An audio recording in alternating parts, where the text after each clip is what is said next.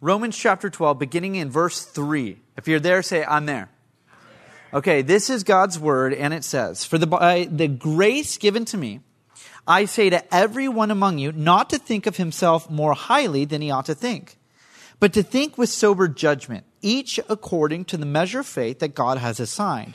For as in one body, everyone say body. For as in one body we have many members, everyone say members. And the members do not all have the same function. So we, though many, are one body in Christ and individually members of one another. Here's our key word having, say a little bit louder, having, having gifts that differ according to the grace given to us. Let us use them. Let's use these gifts that have been given to us. Let's pray. Jesus, we thank you for your word. I thank you for your church. I thank you for these people.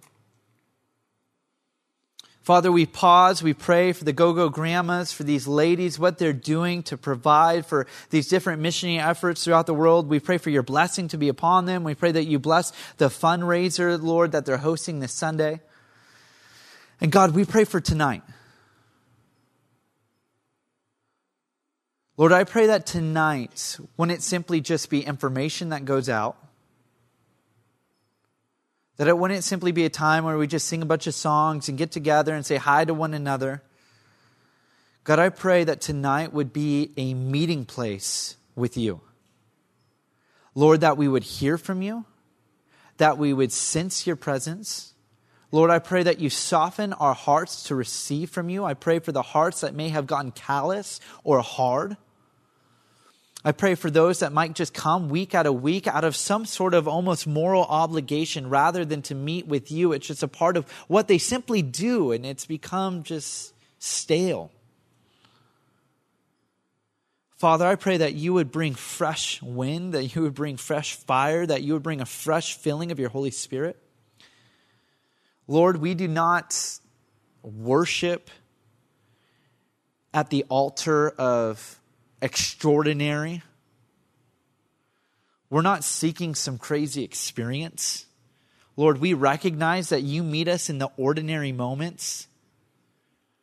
But God, we also recognize that we worship at the altar of a supernatural God. And so I pray that we wouldn't seek experience, we wouldn't seek some crazy gifting, but that we would seek you, that you would meet us in the ordinary and in the mundane but that you would also give us eyes to see what you're doing supernaturally in the lives of your saints. Give us a sensitivity to your Holy Spirit. We welcome you in this place. In Jesus' name, everyone said, Amen. Amen. It was in 2015, in between my first and second semester of Bible college, that I went to Bali, Indonesia for six weeks on a mission trip. You know, the surf's really good out there, but um, it was a mission trip, and it was a pretty life altering moment in my life. I went out for six weeks, and I stayed with a buddy of mine that has been a mentor throughout my life, and he was actually living out there as a teacher at an Australian school. I mean, all these rich Australian kids that just wanted to surf their brains out in Indonesia, they'd started a school. It was super legit, so he was a teacher there. I went out and lived with him. And during that time, or lived with him for six weeks, during that time, in that six weeks, he needed some time away from me. I talk a lot, you know, I'm young. And um, so he dropped me off at this other missionary's house. And um, this other missionary, he, he was Pentecostal to the bone. Now I found out that he actually went to Calvary Chapel Bible College, but then he kind of went off into this Pente- like hyper Pentecostal movement. And I'm sitting there at his coffee table in Bali, Indonesia, and he's looking at me, telling me all these stories of these like radical things that God has been doing in Indonesia and how these people, all these, these young people, they're being, demons are being cast out of them, the gospel's going forth, and all these like visions and these dreams, how God's meeting all these these different places. And then he looks at me and goes, You know, Tyler, you're missing it. There's a lot more. And I remember that moment feeling like so condemned. Like, what are you talking about, dude? Like just like totally like what is this guy referring to? And i my buddy picked me up and we're driving in this little like this little boxy car through the crazy villages of indonesia and we're going through kuta which is this big old city in bali and it's raining outside. I'm like dude tristan what is the deal with this? Like this baptism of the holy spirit stuff this guy's talking about this speaking in tongues i'm not even saved. Like what is this? And he clarified.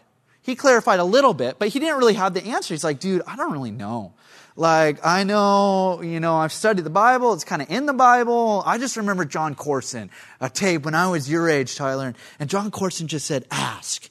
Just ask and you'll receive. And we were in the car. We're driving in Kuta, Indonesia. It's raining outside. And I, I've never been so desperate for Jesus.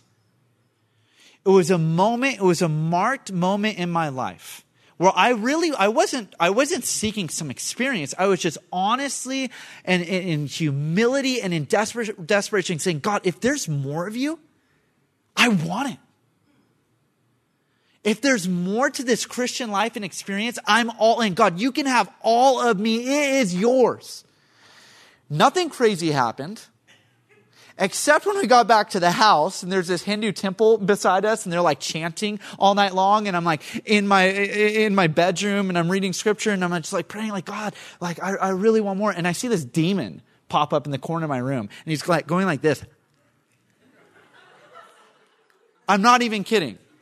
Like this demonic thing. And I remember though that there was this, I, I never had this kind of like boldness before where it's just like, rebuke you in the name. I didn't know what to do. Rebuke you in the name of Jesus. Like, get out of here.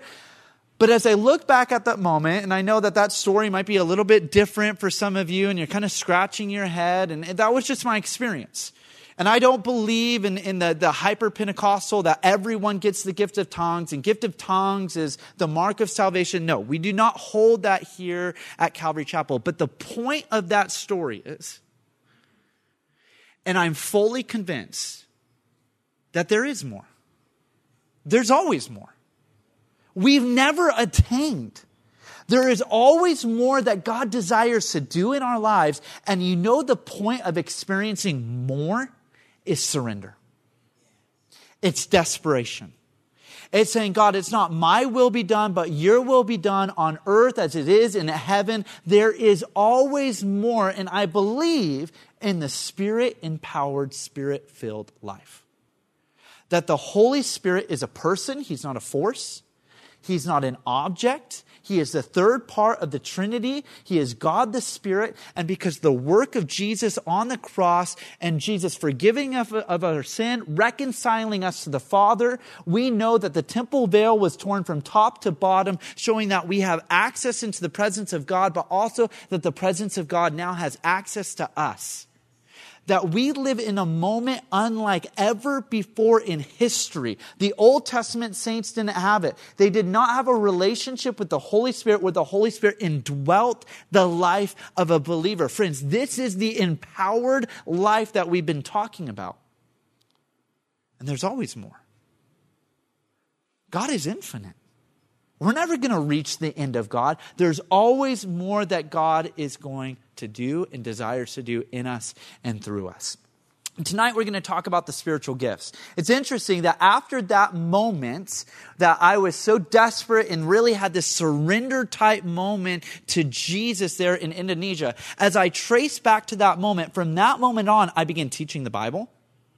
I had a boldness to share the gospel that God had somehow poured out a gifting. I didn't have words. I was ignorant at the time, but that he had anointed me with some sort of gifts in that moment that man had to be developed and are continuing to be developed, but there was a marked difference.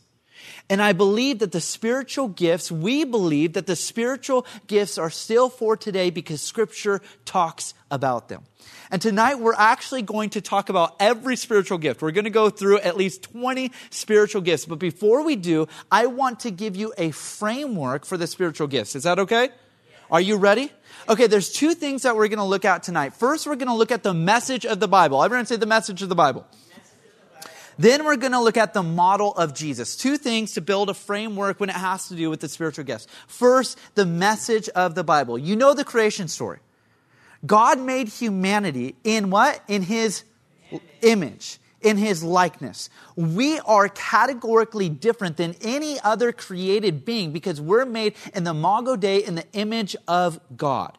And if you didn't know, there was a mandate that God gave in the creation account. It's known as the creation mandate. Let me read it to you. It's in Genesis chapter 1 verse 28. After God had created Adam and Eve, man and woman, we read this in Genesis 1:28 that God blessed them.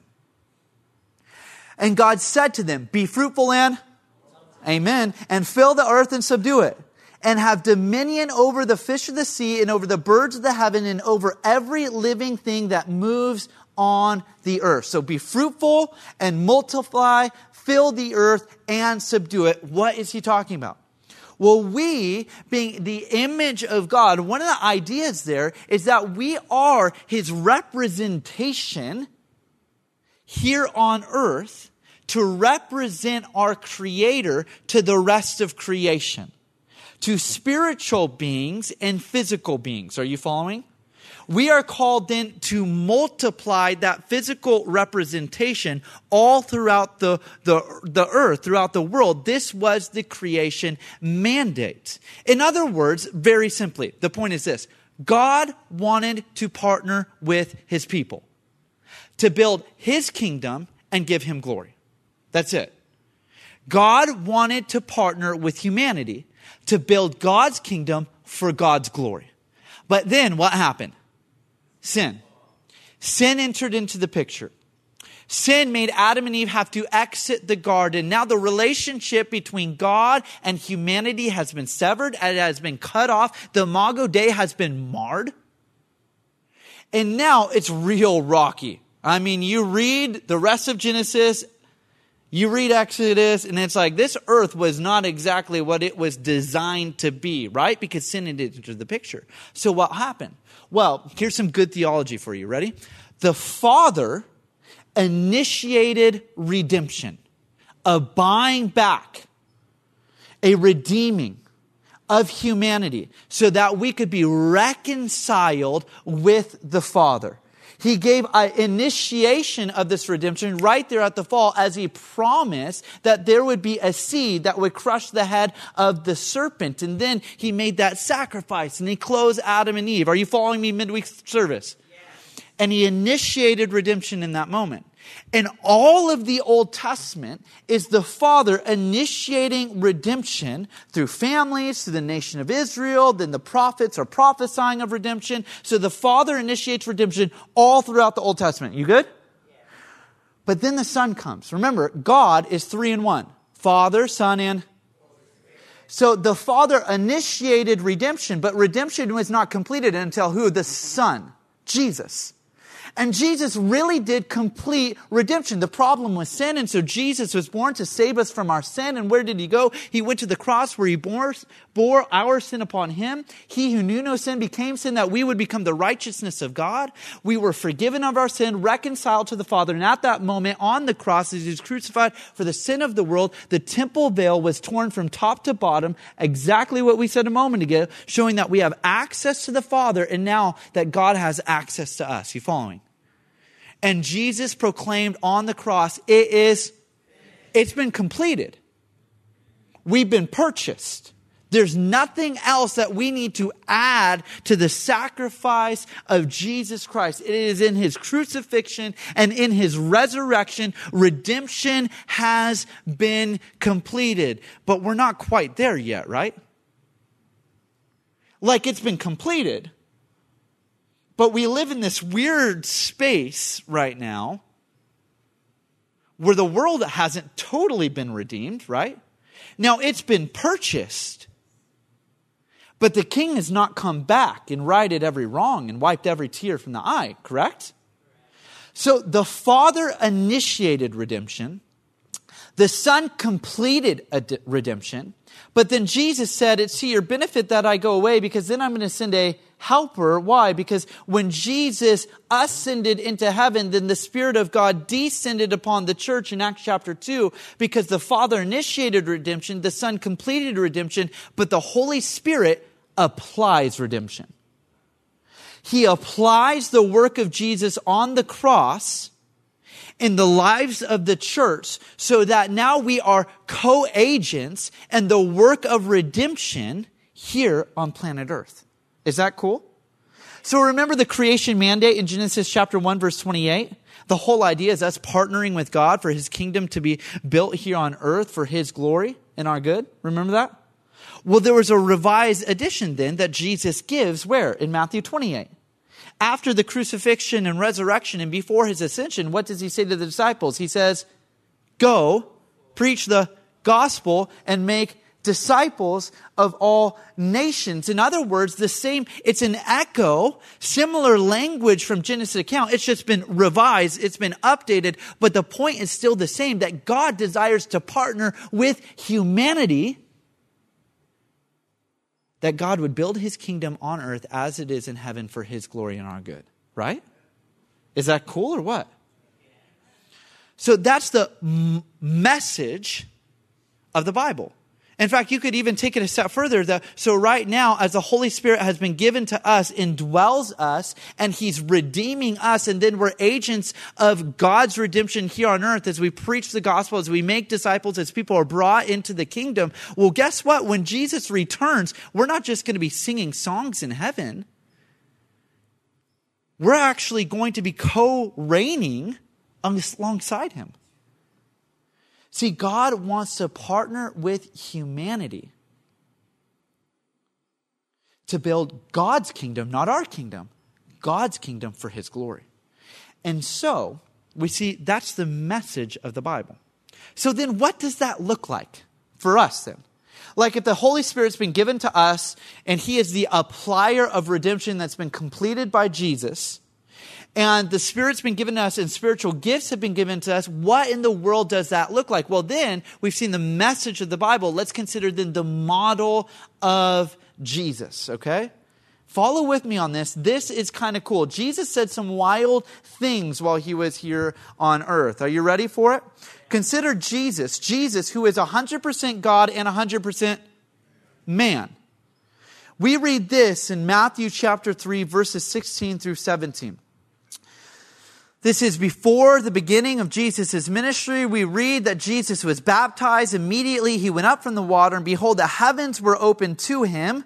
And he saw the Spirit of God descending like a dove and coming to rest on him. And behold, a voice from heaven said, This is my beloved Son in whom I am well pleased. This was a marked moment in the life and ministry of Jesus we do not hear much of what was going on in the life of Jesus before this. We know about his birth and the incarnation. We know that uh, Mary and Joseph lost him when he was a young boy, and he's just like hanging out in the temple. We know very few things. But after this moment of his baptism, then the ministry of Jesus really begins. So, what exactly is going on here? Well, Bible commentators and scholars all agree that Jesus, in his humanity, he was the first human to be empowered by the Holy Spirit. He was the first human, 100% man, to be empowered by the Holy Spirit. Jesus is 100% God and 100% man, but what we are told in Philippians chapter 2 is that he what? Emptied himself by taking the form of a servant, being born in the likeness of men. Everything that Jesus did, he did in the power and ministry of the Holy Spirit. Did you know that? He did it in the ministry and the power of the Holy Spirit. When was he empowered by the Holy Spirit? At his baptism, when the Spirit came upon him in the form of a dove and the likeness of a dove. It was there that he was empowered for the ministry. It's from that moment on that he began to gather disciples, that he began to teach, that he began to cast out demons, that he began to heal the sick. It was from that moment on he was empowered by the Holy Spirit. He was the first empowered man, empowered by the Spirit. Therefore, if we desire to know what it looks like to be empowered by the Holy Spirit, we actually can look at Jesus. Everything he did was by the power of the Holy Spirit because he emptied himself. Are you following? So we read do a little study in the Gospels. The Spirit led Jesus. The Spirit led Jesus. Just moments after his baptism, the Spirit led Jesus into the wilderness. And then the Spirit led Jesus to prayer. And then he's asking the Father for permission and guidance for doing different things. And he was given revelation of what the Father's desire for him was by who? The Spirit. Are you following? The key, the point that we're making here is in order to know what it looks like to be an empowered person, empowered by the Holy Spirit, we actually can look at the life and ministry of Jesus. Is that kind of cool? Okay. So, we've looked at the message of Jesus. We've now looked at the model of Jesus. Let me read to you a few of the words of Jesus. John chapter 14, verses 12 to 14. You know this text in this, this passage of scripture pretty well. This is what Jesus has to say. He says, Truly, truly, I say to you, whoever believes in me will also do the works that I do and greater works than these will he do, because I'm going to the Father. Whatever you ask in my name, this I will do, that the Father may be glorified in the Son. If you ask me anything in my name, I will do it. And then guess who he goes on to talk about the next verse? The person and the ministry of the Holy Spirit. If we want to know what it looks like to have the empowered, spiritual, spirit filled life, we can look at Jesus. He has promised us an, an empowered life.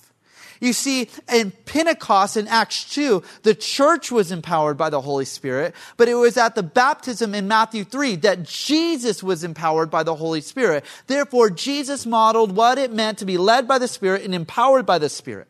The Spirit determined where Jesus would go and what he would do. Simple point. I think we got it. Everyone with me? Yeah? Okay. Pretty cool? All right. So, this is a key to understand, though, before we head into spiritual gifts and, and break them down. As Jesus was anointed there or empowered by the Holy Spirit at his baptism, before he did anything for the Father, before his ministry began, what do we read the Father say to the Son? This is my beloved in whom I'm well pleased. This is like a life verse for me. This is really key. Before Jesus did anything for the Father, he was already the beloved. In a moment, we're going to break down the spiritual gifts.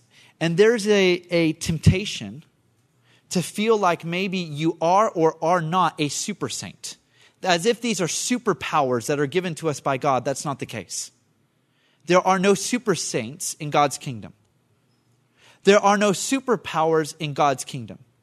God does not love you any more because you do some crazy ministry adventure than if you do not.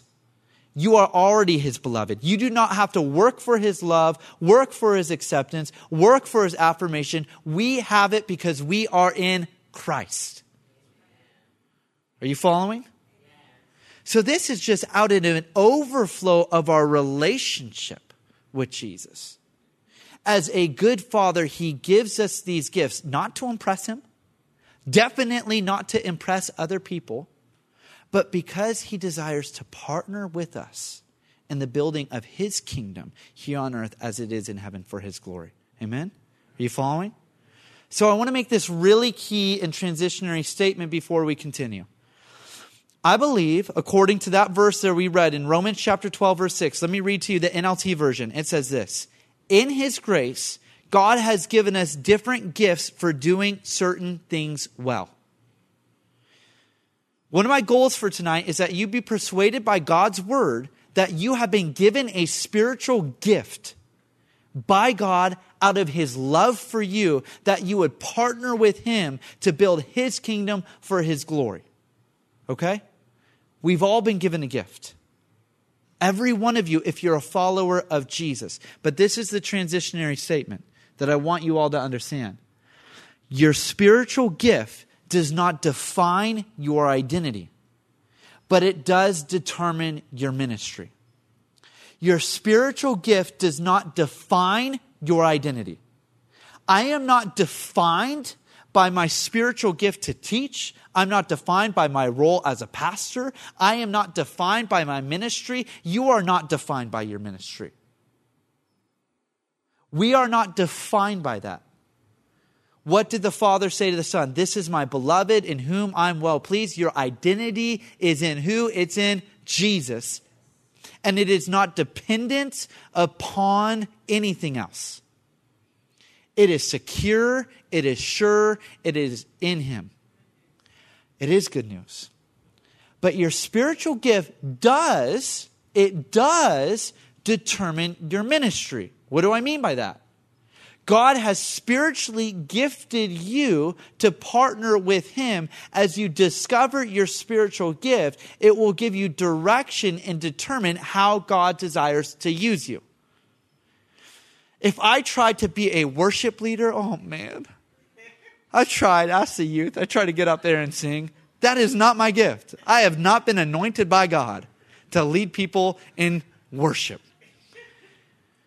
No, we have to discover how God has spiritually and supernaturally gifted us to determine how he desires to for us to partner with him in the building of his kingdom for his glory. Are you following? Okay. Are you guys with me? Okay. So, God wants us to partner with Him to further His kingdom on earth for His glory. He's empowered us by the Holy Spirit. We can look at Jesus. He's a model of this. He's the first empowered, spirit filled human being. So, what then does Paul have to say about the spiritual gifts? Well, I'm so glad you asked. The spiritual gift passages are going to be on the screen. We find it in Romans chapter 12, in Ephesians chapter 4, in 1 Peter chapter 4, and in 1 Corinthians chapter 12. Okay? Now, Bible commentators and scholars, way more intelligent than I am, they have broken down the gifts into three categories that we're going to look at tonight, okay, to help us remember them, to help us identify them, to help us understand them. Are you ready for them? The word gifts, the love gifts, and the power gifts. The word gifts, the love gifts, and the power gifts.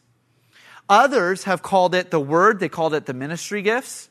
The love, they called it the motivational gifts. And the power gifts, the manifestations. Okay? Choose whichever one you want. We're going to break them down into the three categories the word gifts, the love gifts, and the power gifts. Are you guys following? Yeah? Okay.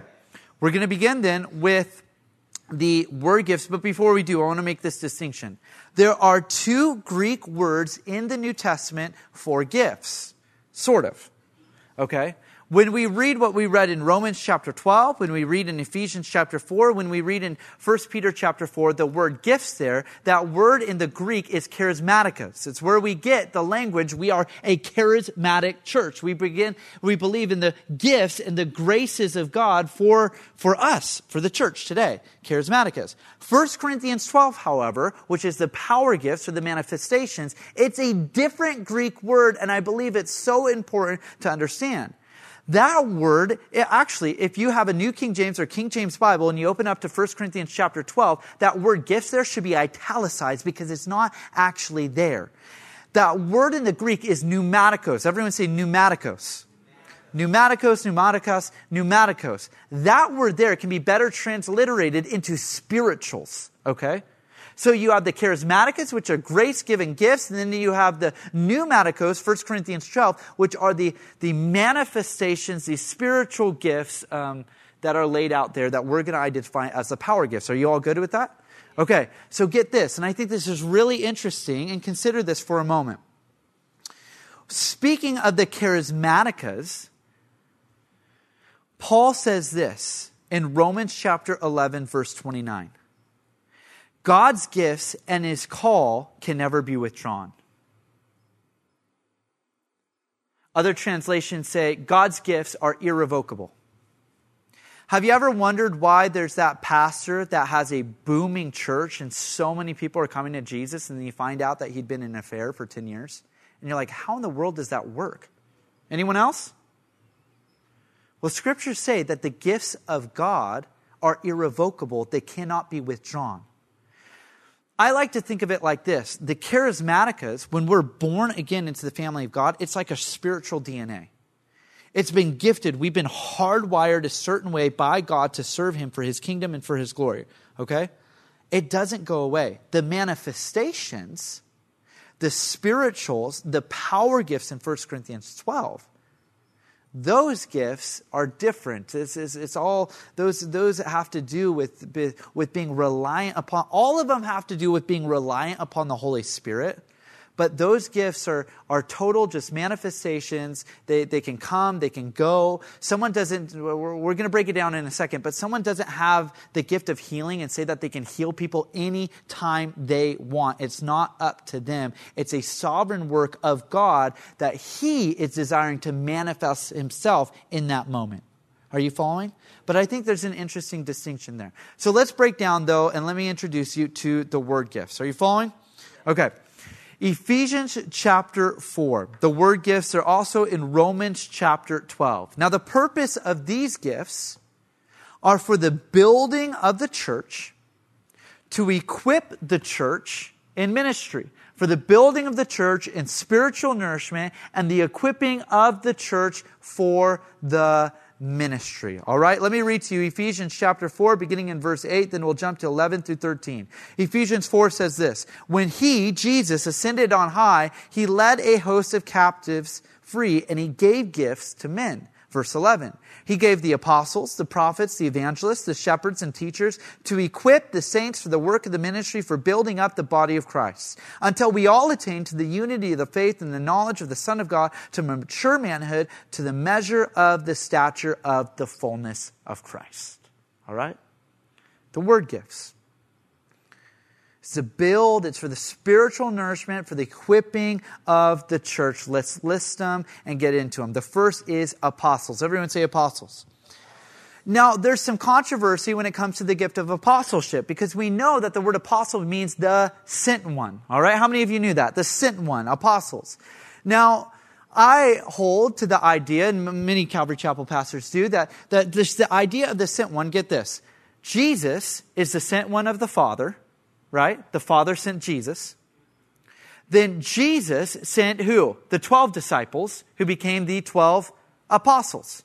Those are capital A apostles, we like to say. Capital A apostles. They are the, they are the only ones that were qualified to write, to be inspired by Scripture. We believe that the Bible is a closed canon, right?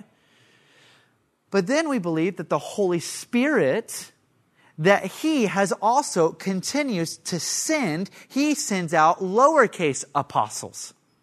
That there are specific people that have been supernaturally gifted and anointed by God to be sent out to do a new work, okay? These are what we would commonly maybe consider those that are church planters. Now, just because you're a church planter though doesn't mean that you have this gift and therefore maybe the church plan won't go too hot.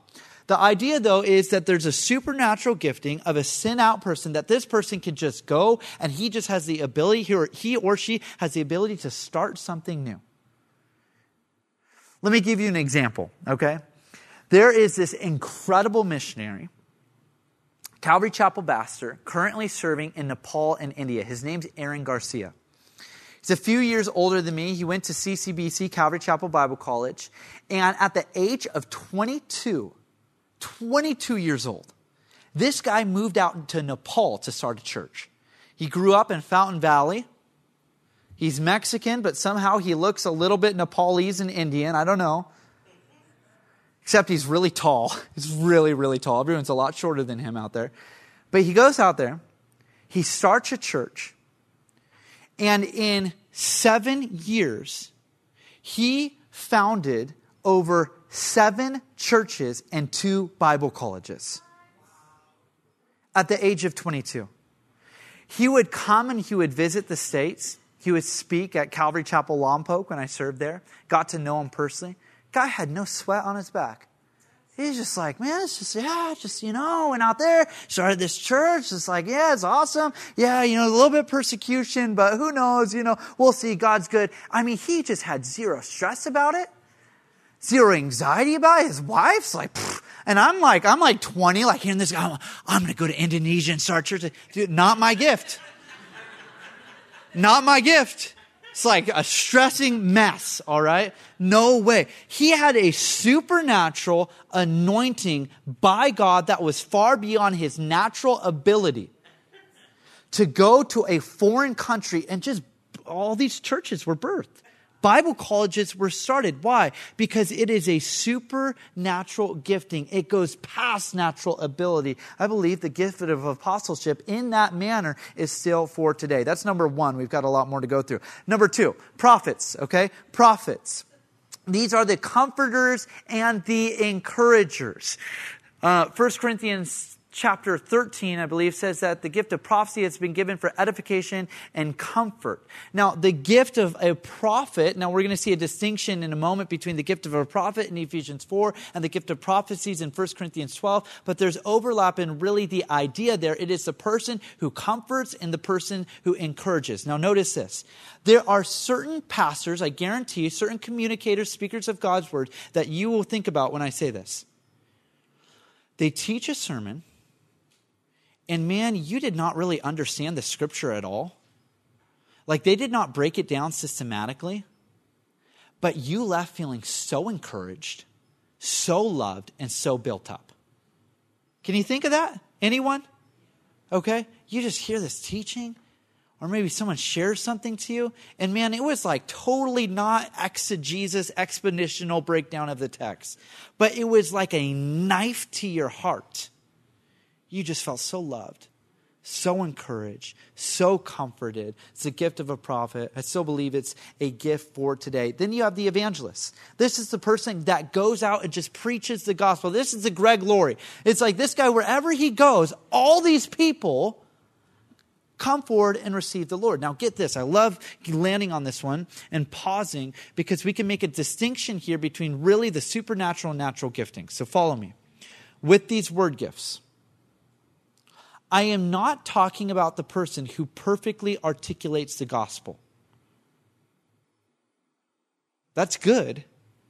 But someone who has the supernatural gift of evangelism, they might even fumble through the gospel presentation. And it was like, all these people got saved. Have you ever seen that before? I know I have. It's like, it's like man, that like oh, that didn't really make sense. All these people just responded to Jesus. And it's a great distinction because this is the thing it's a supernatural gifting, it's a supernatural anointing. Now, this is also a great time to pause and consider for a second. All of us have been given a responsibility to go out and preach the gospel. Amen? But some of us, it's harder than others. That's okay. That's why when we consider the spiritual gifts, it's important in discovering your gifts so that you will not get discouraged. Some people will preach the gospel eloquently or maybe even not so eloquently, and all these people will respond. Others of us, it's, it's maybe difficult. And we have to think and it's uncomfortable to witness to someone. That's okay. We still have to learn and develop through that. Maybe it's not necessarily our gifting, though, and so we don't need to compare ourselves to the people who it just comes supernaturally to. Are you following? So we've looked at the apostle, the prophet, the evangelist. Let's keep going. Then we have the shepherd teacher. Okay, this is one word in the original language, and the idea here is a person who's caring. They protect from error. They teach truth. They disciple well, and they're able to make a call for someone. Okay? Let me repeat that again. They're caring, they help us protect us from error. They teach truth, they disciple well, they make a call for someone, the shepherd teacher. We have a lot of shepherd teachers here at Calvary Vista, I'm so thankful for. There are many men and even maybe women that have been anointed by God with this, this ability just to care to protect people from error. I think of Steve. I think of Jamie. I think of Pastor Steve, Pastor Jamie, Pastor Jesse, Pastor Aaron. It's like these guys have this, this like shepherding teacher gift. You just, you see people flock to them and they flock to people and they just love on people. Now, you might know pastors that aren't the most loving people. That maybe they visit churches they go places or you're interacting with them, you're like, man, I don't feel very protected and very like loved by them in this moment. This was really kind of an aha moment for me. If this is really a spiritual gift, I believe that there's some people that are in the office and role of a pastor that have the gift of teaching. They may have the gift of leading. They might have the gift of a prophet, an apostle, but maybe they don't have the supernatural gifting of a shepherd. Are you following? That's okay. The idea of the spiritual gifts is that we're one body, many members. We all need each other for the building of God's kingdom for his glory. Are you following? But the shepherd teacher, that is a supernatural gifting, okay? A supernatural gifting to care for people, to protect them from error, to teach truth, to disciple well, to make a call for someone. Those are Ephesians chapter 4. Now, the rest of the word gifts are in Romans chapter 12. In Romans chapter 12, we read these gifts the gift of exhortation, the gift of a leader, and the gift of a teacher. The gift of exhortation. The gift of exhortation is the, the, the supernatural ability to call people to action, call people to respond, call people to make a decision, call people to, to maybe it's a rebuke, maybe it's a correction. They have the gift or exhortation. Maybe you find these people mean, they're not mean. Maybe they, they have the intent. The intent is well. They just feel very passionately that God is, is giving them just a, a, message or, or, or giving them insight to call us to action. Are you following? It's the gift of exhortation. The next gift, the gift of leadership in Romans chapter 12, has been defined like this it's what and where we are heading. This is the person that is not afraid to make a call for everyone. They're not, a, it's a supernatural gifting, supernatural going past our ability to make the call for everyone. Then you have a different word in Romans chapter 12 for teacher. This is the person who has the systematic, a supernatural ability to systematically break down the word of God for the spiritual nourishment of others. Okay? Now, again, you have the gift of teacher. Then you have this word for shepherd teacher. They might not have a supernatural that supernatural anointing of a shepherd teacher, guess what? That's they need to work on that. They need to be loving and kind to people.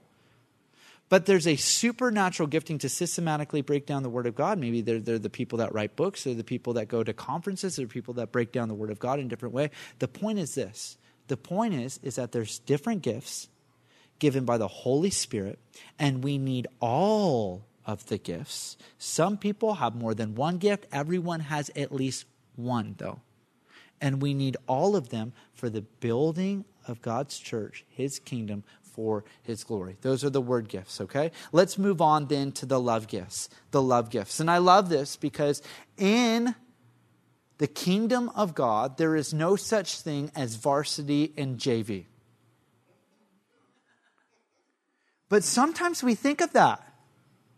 And people get in this attitude, we get into this attitude in church culture where some people are lesser than other people because they have a different gift. So it's, we talk about these love gifts. Let's, let's define them. The purpose is to demonstrate God's love in practical and tangible ways. To demonstrate God's love in practical and tangible ways. They are all supporting gifts. They're all supporting gifts. Now, that does not mean they're JV, though. They are essential, essential to see these gifts practice here and people with these gifts in ministry here at Calvary Vista. We need these gifts just as much as we need the other gifts. They are all important. Okay? Let me read to you 1 Peter chapter 4 verses 10 through 11. This is where we see some of these gifts. 1 Peter 4 um, chapter 4 verse 10 says this, as each has received a gift, use it to serve one another as good stewards of God's varied grace. Whoever speaks, as one who speaks oracles of God. Whoever serves, as one who serves by the strength that God supplies, in order that in everything God may be glorified through Jesus Christ. Romans chapter 12, verses 6 through 8 says this Having gifts that differ according to the grace given to us, let us use them if prophecy, in proportion to our faith. If service, in our serving. The one who teaches, in his teaching. The one who exhorts, in his exhortation. The one who contributes in generosity. The one who leads with zeal. The one who does acts of mercy with cheerfulness. Okay? So this is where we get them from. The, the purpose of them is to demonstrate God's love in practical and tangible ways. Let's talk about them. Number one, hospitality. We read there in 1 Peter chapter 4, hospitality. This is the person that supernaturally just has this, this gravity to making people feel so welcomed. They just feel so welcome. You're just drawn to the, you don't care what they look like, how they smell. Okay? You're just like, man, I just, wow, you just, come sit by me. I'm so glad you're here. Okay? Where's Grace? She got the gift of hospitality. She just loves on people.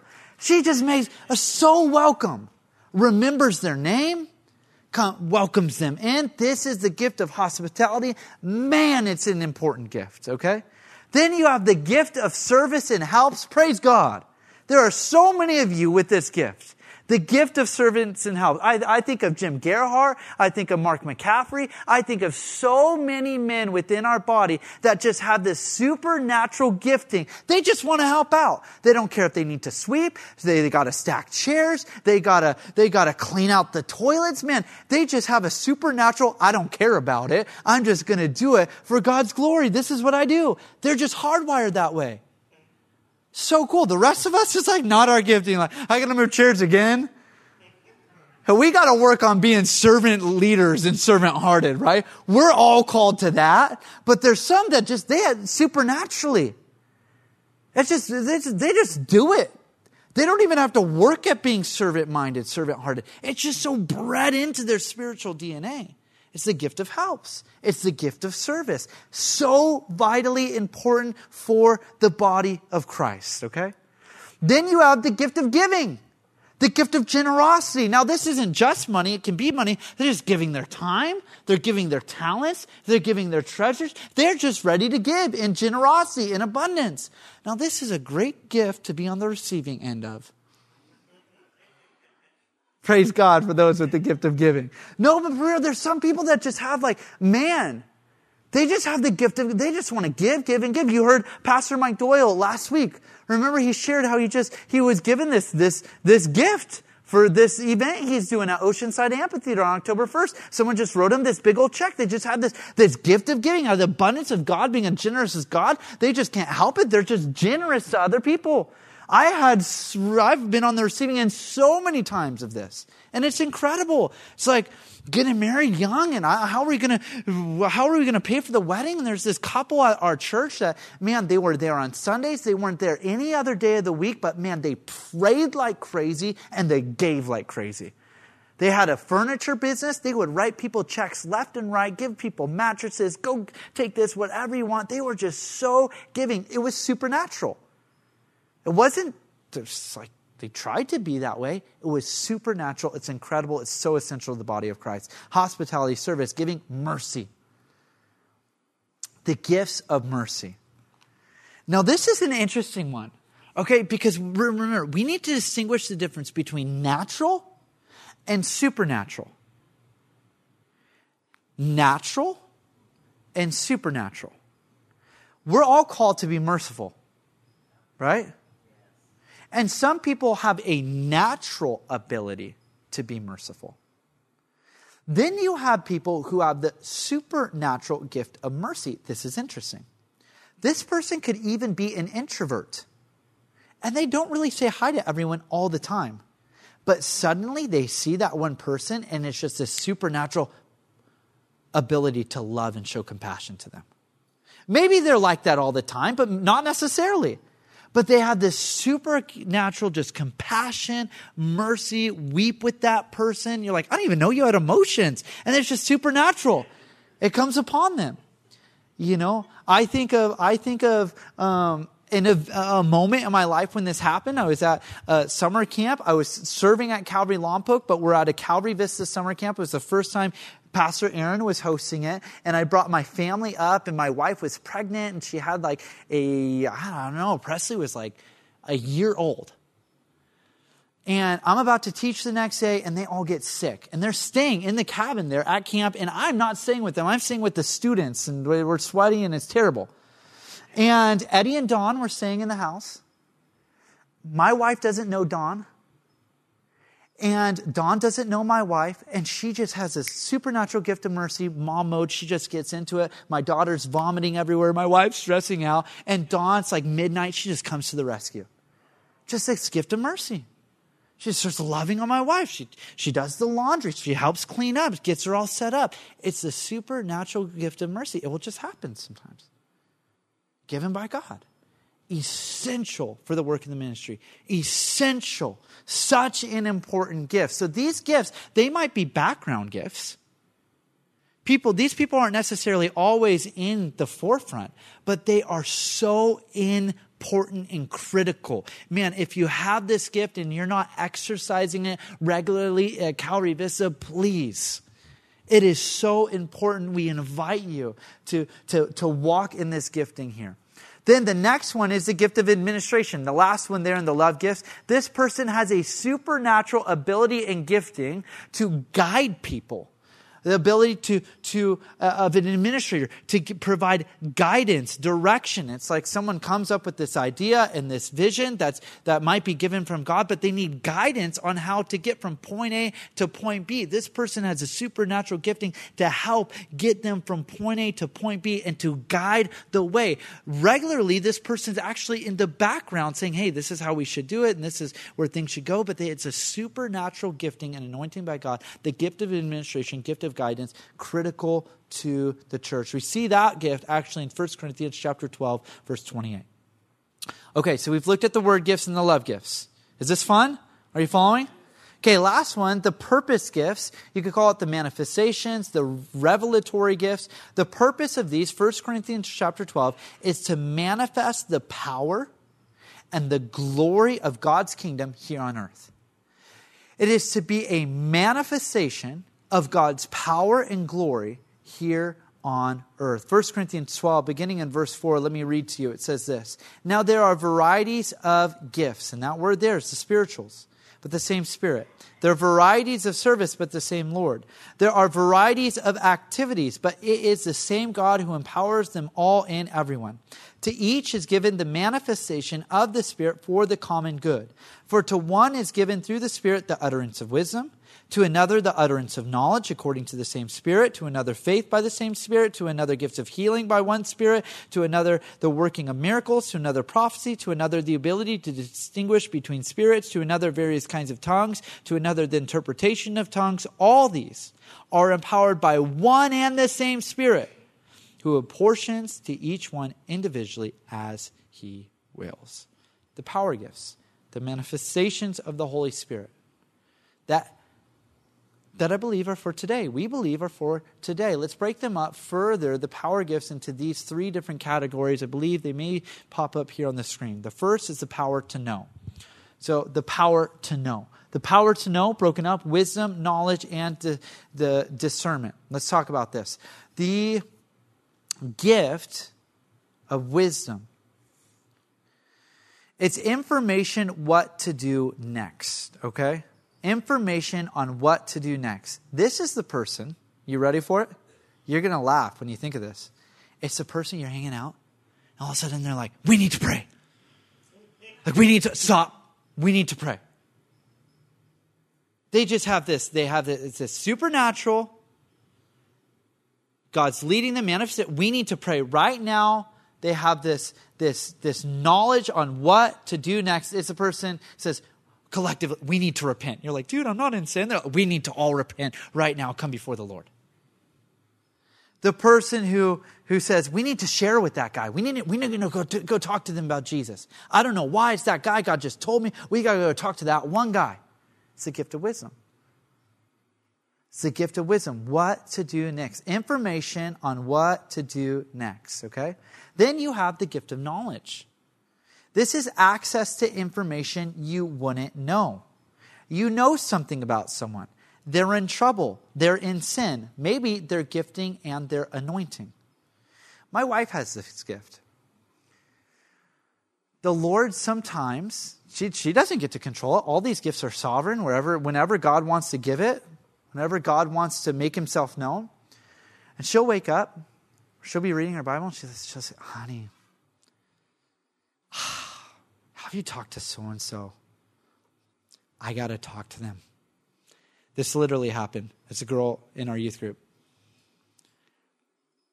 Her and her boyfriend, yep, honey, I just know I'm, I got to give her a call. I hadn't talked to that girl for like two years. She graduated out of our, our youth ministry. Calls her, sure enough, exactly what, my, what the Lord had given her. Now, the key with all these is, is, is humility. Maybe I'm wrong, very, very key. Maybe I'm wrong, but I sense. I sense the Lord give me the thought, the Lord gives me this idea. Is this true? It's always for what? To manifest God's kingdom, His power, and He's a loving God and his kindness leads us to repentance. It is not to condemn, it is not to truthfully, without any love, rebuke. No, it's, hey, God just wants you to know he's got something better for you, girl. He's got something better for you. He's calling you back. I want you to know. Okay, can I pray for you? All right. Prayed for her, hung up the phone. A supernatural gift and just know.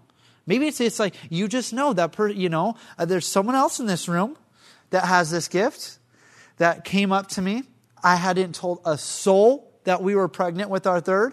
And this, this person comes up to me. She goes, You're having a baby, aren't you? We like found out a week before. You're having a baby, aren't you? Yeah. How do you know? Okay.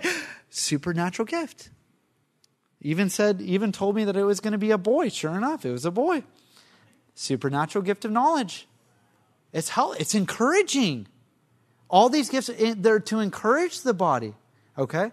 So, wisdom, knowledge, discernment. It's the power to know the source of someone. Some of you have this gift.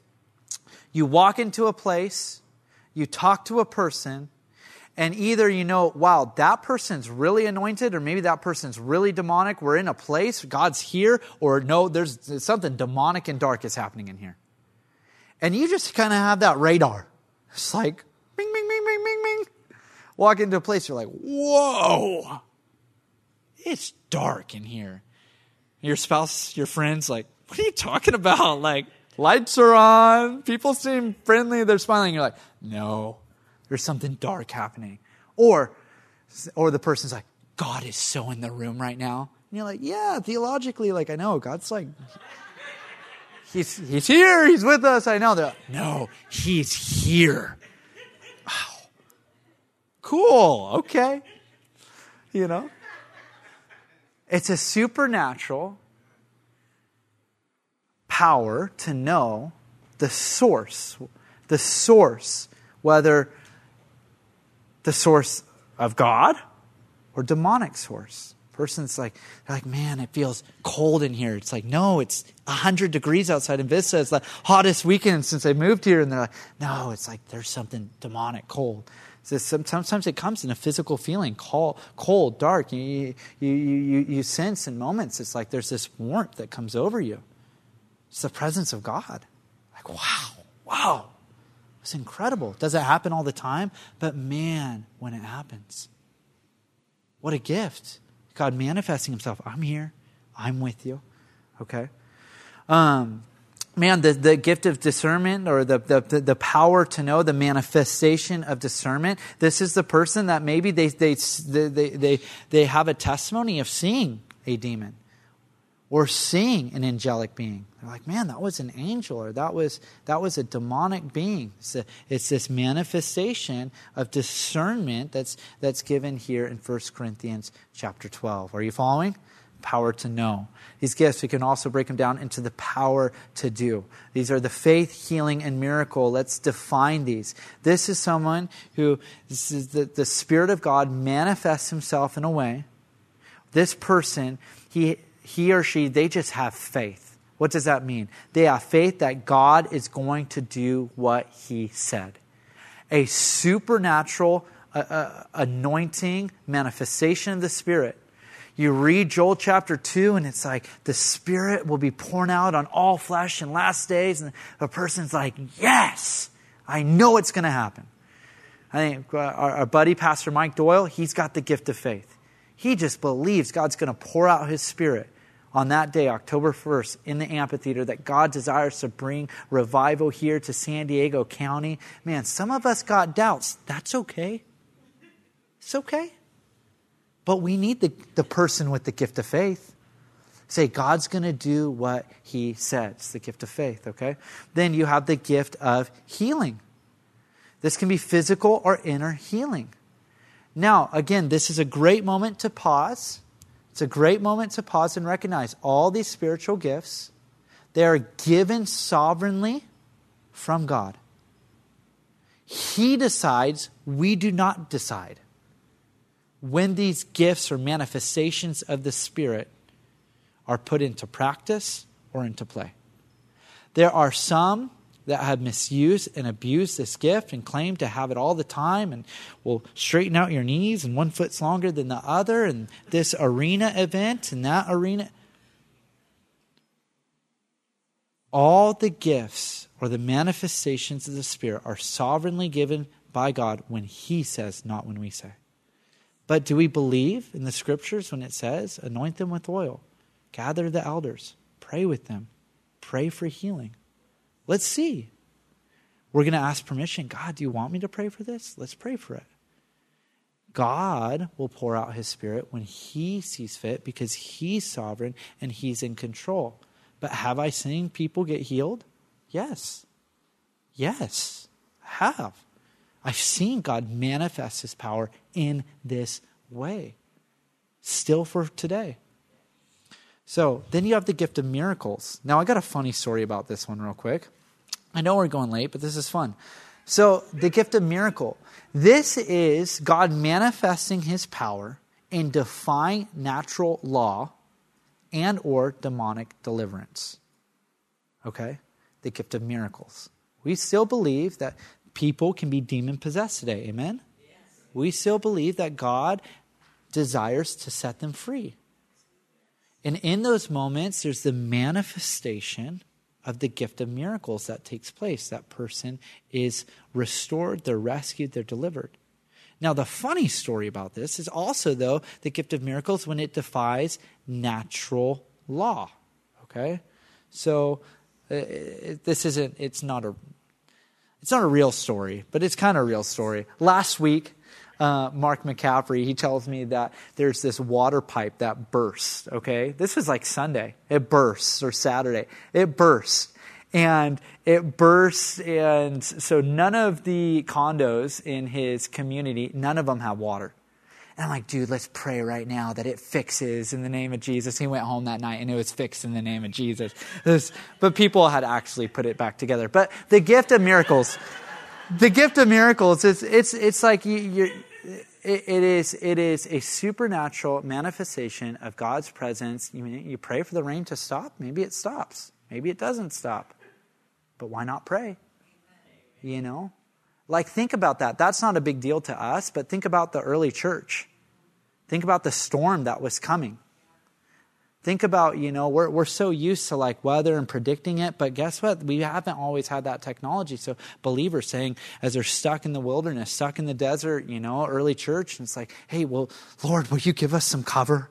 Will you put some clouds there? And he put some clouds there. He manifests his power to know, like he's there, okay? It's showing that God's presence, that God's power, he's manifesting, he's showing himself. You following? So lastly, then you have the, the these are the power gifts, the power to know, the power to do, and the power to declare. These all have to do with words, but again, these are different than the charismatic word gifts. These are the pneumatikos, the spirituals, the manifestations. So you have the gift of tongues, the gift of interpretation of tongues, and the gift of prophecy tongues. This can be human tongues and angelic tongues. There's so many cool stories with this one. I mean, I prayed for the gift of angelic tongues. My grandma has this weird background where she's been serving in a Baptist church forever, but she, she got saved and had this encounter at a Pentecostal church and she spoke in tongues. She'd never speak in tongues in front of me growing up. Never, never. And I was like, Gran, when I got on fire for the Lord, I'm like, what's the deal? Like, I kind of know you speak in tongues, but you've never done it in front of me. She's like, honey, just pray for it. Just ask. Just pray. Pray. Lord had given the gift of tongues. So for me, those are angelic tongues. It's a reminder of his presence, manifestation of his power. There's also the gift of tongues, and it has to be human tongues. This is what we see in Acts chapter 2, and they're speaking in different languages. There's so many incredible stories. I had a friend that she was praying for this person that was uh, this person that was European, and she stops praying, and the person starts weeping on the other side of the phone. And the, the other person goes, Did you learn that language from? That's my language. And she was like, What? No, it wasn't. Like, I spoke in English. She's like, No, I heard, I forget the language. I heard my language. You spoke in my language.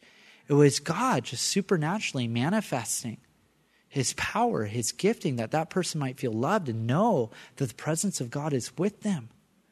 It's so cool. So cool. Um, then you have the interpretation of tongues. The interpretation of tongues. We know that Paul gave very, very specific um, directions of how this should be exercised in the church. You know that the gift of tongues, okay, we can provide a space for that, but there has to be the interpretation of tongues. And so the person then that has the interpretation for that tongue that was given, they're able to translate it, okay?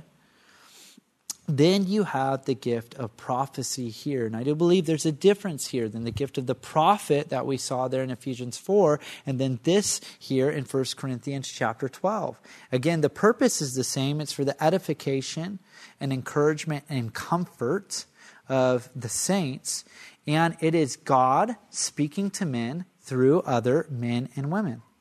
But this gift can get super dangerous, super dangerous in being exercised. And there are specific qualifications for this, but it's a blessing. It's a great gift. And the qualifications, though, or we have to understand, it's always for corporate edification, not for personal edification. You know, the person that is like pulling you aside and maybe like, uh, this gift of prophecy and this is going to happen and this is going to happen this is going to happen. Hey sometimes maybe we need to test that though. It's for corporate edification. In 1 corinthians chapter i believe it's either 13 or 14 says it needs to be judged by other prophets. It needs to be judged. We have to test the spirits. But regardless it's a it's a gift that we shouldn't not use but we just need to use within the boundaries that Scripture provides. When it's given, so much comfort, so much edification comes to the body, the gift of prophecy. Are you guys following? Okay, so we just went through a bunch, pretty much all of the spiritual gifts in Scripture. So let's land the plane here. I want to make a couple comments of application. Number one, the spiritual gifts are not given for ownership, but stewardship. The spiritual gifts are given for ownership, not steward, or sorry, not for ownership, but for stewardship. What do I mean? It is not our gift to use whenever we want. It has been a gift given to us for us to steward. God can remove the gift anytime He wants. We need to steward that gift, never for our glory, always for His glory never for our kingdom, always for his kingdom.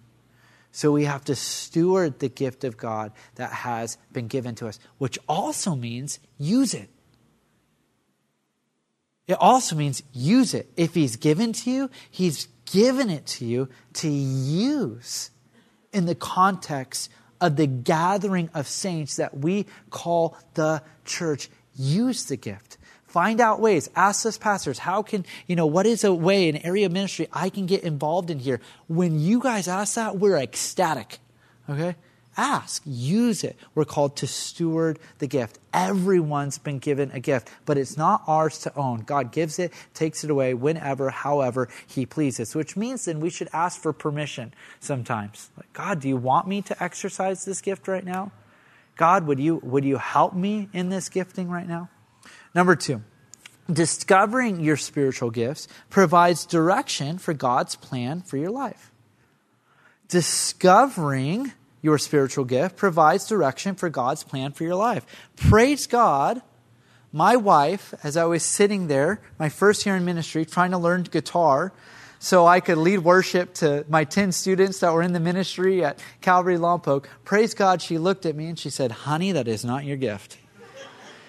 And I looked at her and I said, honey, you don't have the gift of encouragement. No, it's not my gift. It helped me like hone in. Okay, this is, this is kind of the lane that God's called me to. I need to stay in.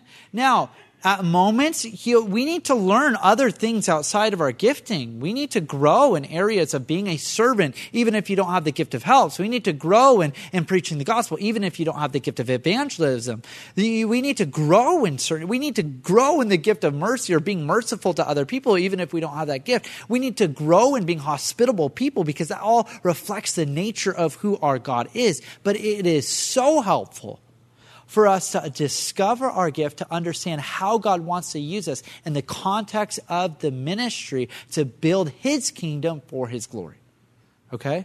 So, discovering it, ask. Tonight, we're going to ask, Lord, would you reveal your gifts to your church? Would you pour them out? Would you reveal them? That's our prayer. Okay? So, one way to discover it, number three, is if you're frustrated in a certain ministry, that's probably not your gift. But if you're frustrated for a certain ministry, that might just be your gift. What do I mean? If you're like doing it and you're stuck in chairs and you're like, I can't believe Tyler asked me to stack chairs again, or he asked me to do this, or can't believe they asked me to hang out with children's ministry. I can't stand children. They're stinky and snotty and nasty. okay. Might not be your gift, okay? Let's, let's find a different place for you. But if you're frustrated for that ministry, you're like, man, I just, I have so much vision. I feel like I can help in this area and I feel like I can add to it. Maybe that might be, not every time, but possibly that's an area where God wants you to get involved in. He wants you to be a part of the solution, not just bring more problems to. And not critique every little thing, but say, hey, I think I'd like to help in this. In a humble attitude. That might just simply be your gift. Might not, but it can be helpful in discovering it. Uh, lastly, number four, and this is going to transition into our time of worship, so I'll invite Eddie and Don to come back up, is practicing the spiritual gifts prepares us for his presence. Practicing the spiritual gifts prepares us for his presence. Why? Because in order to practice them, we have to rely on him. We cannot practice the spiritual gifts without the giver of the gifts, who is God. We do not strive and look after and pursue the gifts. We pursue God and He gives the gifts. But as we participate and exercise and walk in those giftings, we do sense the presence of God in a supernatural way. There are moments when, when you are, are walking in obedience to the area that God's called you to serve and to minister in, whichever way it looks like, you sense like, man, God's really with me right now. And it is such an encouragement and comfort to, to know that He's with us in those moments. Amen? So, this is what we're going to do. I'm going to pray for a moment. We're going to sing one song, inviting the Holy Spirit. And I just feel compelled, I feel encouraged to just pray that God would pour out his gifts among us. Not for our glory, not even for you to, to, to, to, seek anything except to know what we saw at the beginning, we talked about the beginning. The reason why you have breath in your lungs and God has not called you to Him is because He has a plan for your life. And that plan has to do with giving Him glory. He desires to use you, He loves you, He has a plan for you, He's gifted you. His heart isn't that you would be dormant and come in and out and go through life without this experience of this empowered, spirit filled life. Now, no, just as we saw in the model and ministry of Jesus, whether we exercise the giftings or not, it doesn't change the way that the Father looks at you. He loves you. It's where your identity is found. But man, He is calling you. He does have a purpose for you. We're not here just to go to work and just mosey on through life and watch Netflix at night and I don't know. No, God has us here because He desires to partner with us, or really, that we would partner with Him for what He desires to do in our world, at this church, in this community. He's got a plan for it. And so the posture then is are you desperate for it? Are we desperate? Are we desperate for His intervention? Are we sick and tired of building our life and doing our thing without a glimpse or a dependency upon Him? Doesn't need to be something crazy. Doesn't need to be something wild. Doesn't mean that there's going to be this, the building's going to shake and we're going to go out and plant 10 churches throughout the North County. That's not the idea. The idea is that God desires that we would partner with Him through life, to walk with Him, to live with Him, to be sensitive to Him. That He does have a mission for us while we're here. So He's calling us to Himself, that we would know what that is and to walk in it. Amen? Let's pray. Father, we thank you. We thank you that you are a good God and a good Father who gives gifts to your children. God, I pray for an outpouring of your Holy Spirit. God, I pray that you would give gifts to your church. God, I pray that you would help identify tonight the gifts that you have given to those that are in this room or are watching online. I pray that you would raise up those with the gift of hospitality, mercy, service, helps, giving, administration, evangelist, teacher, shepherd. I pray that you would manifest yourself the gifts of healing, in the gifts of prophecy, the different gifts. God, we, we desire to see you move. So, Holy Spirit, would you come? Would you pour out your gifts upon your church, upon us? Would you give us a desperation for more of you? I pray that we would hunger and thirst for righteousness. We thank you that the promise that you've given, that when we hunger and thirst, you promise that we would be filled. God, I pray that you would fill us with less of us and with more of you. If you're here tonight and you're like, man, I have no idea what God is calling me to, but I desire for clarity, I want to invite you just to stand up. To stand up out of your seat and you're like, I have no idea what my gift is, but I desire for God to gift me. I desire to be used for Him. I desire for His will to be done in my life. I want to invite you just to stand up. Father, I pray for those standing. Father, I pray for those standing that they would sense your presence and your peace right now. I pray, Lord, that you would show them how you've gifted them, of what you're calling them to.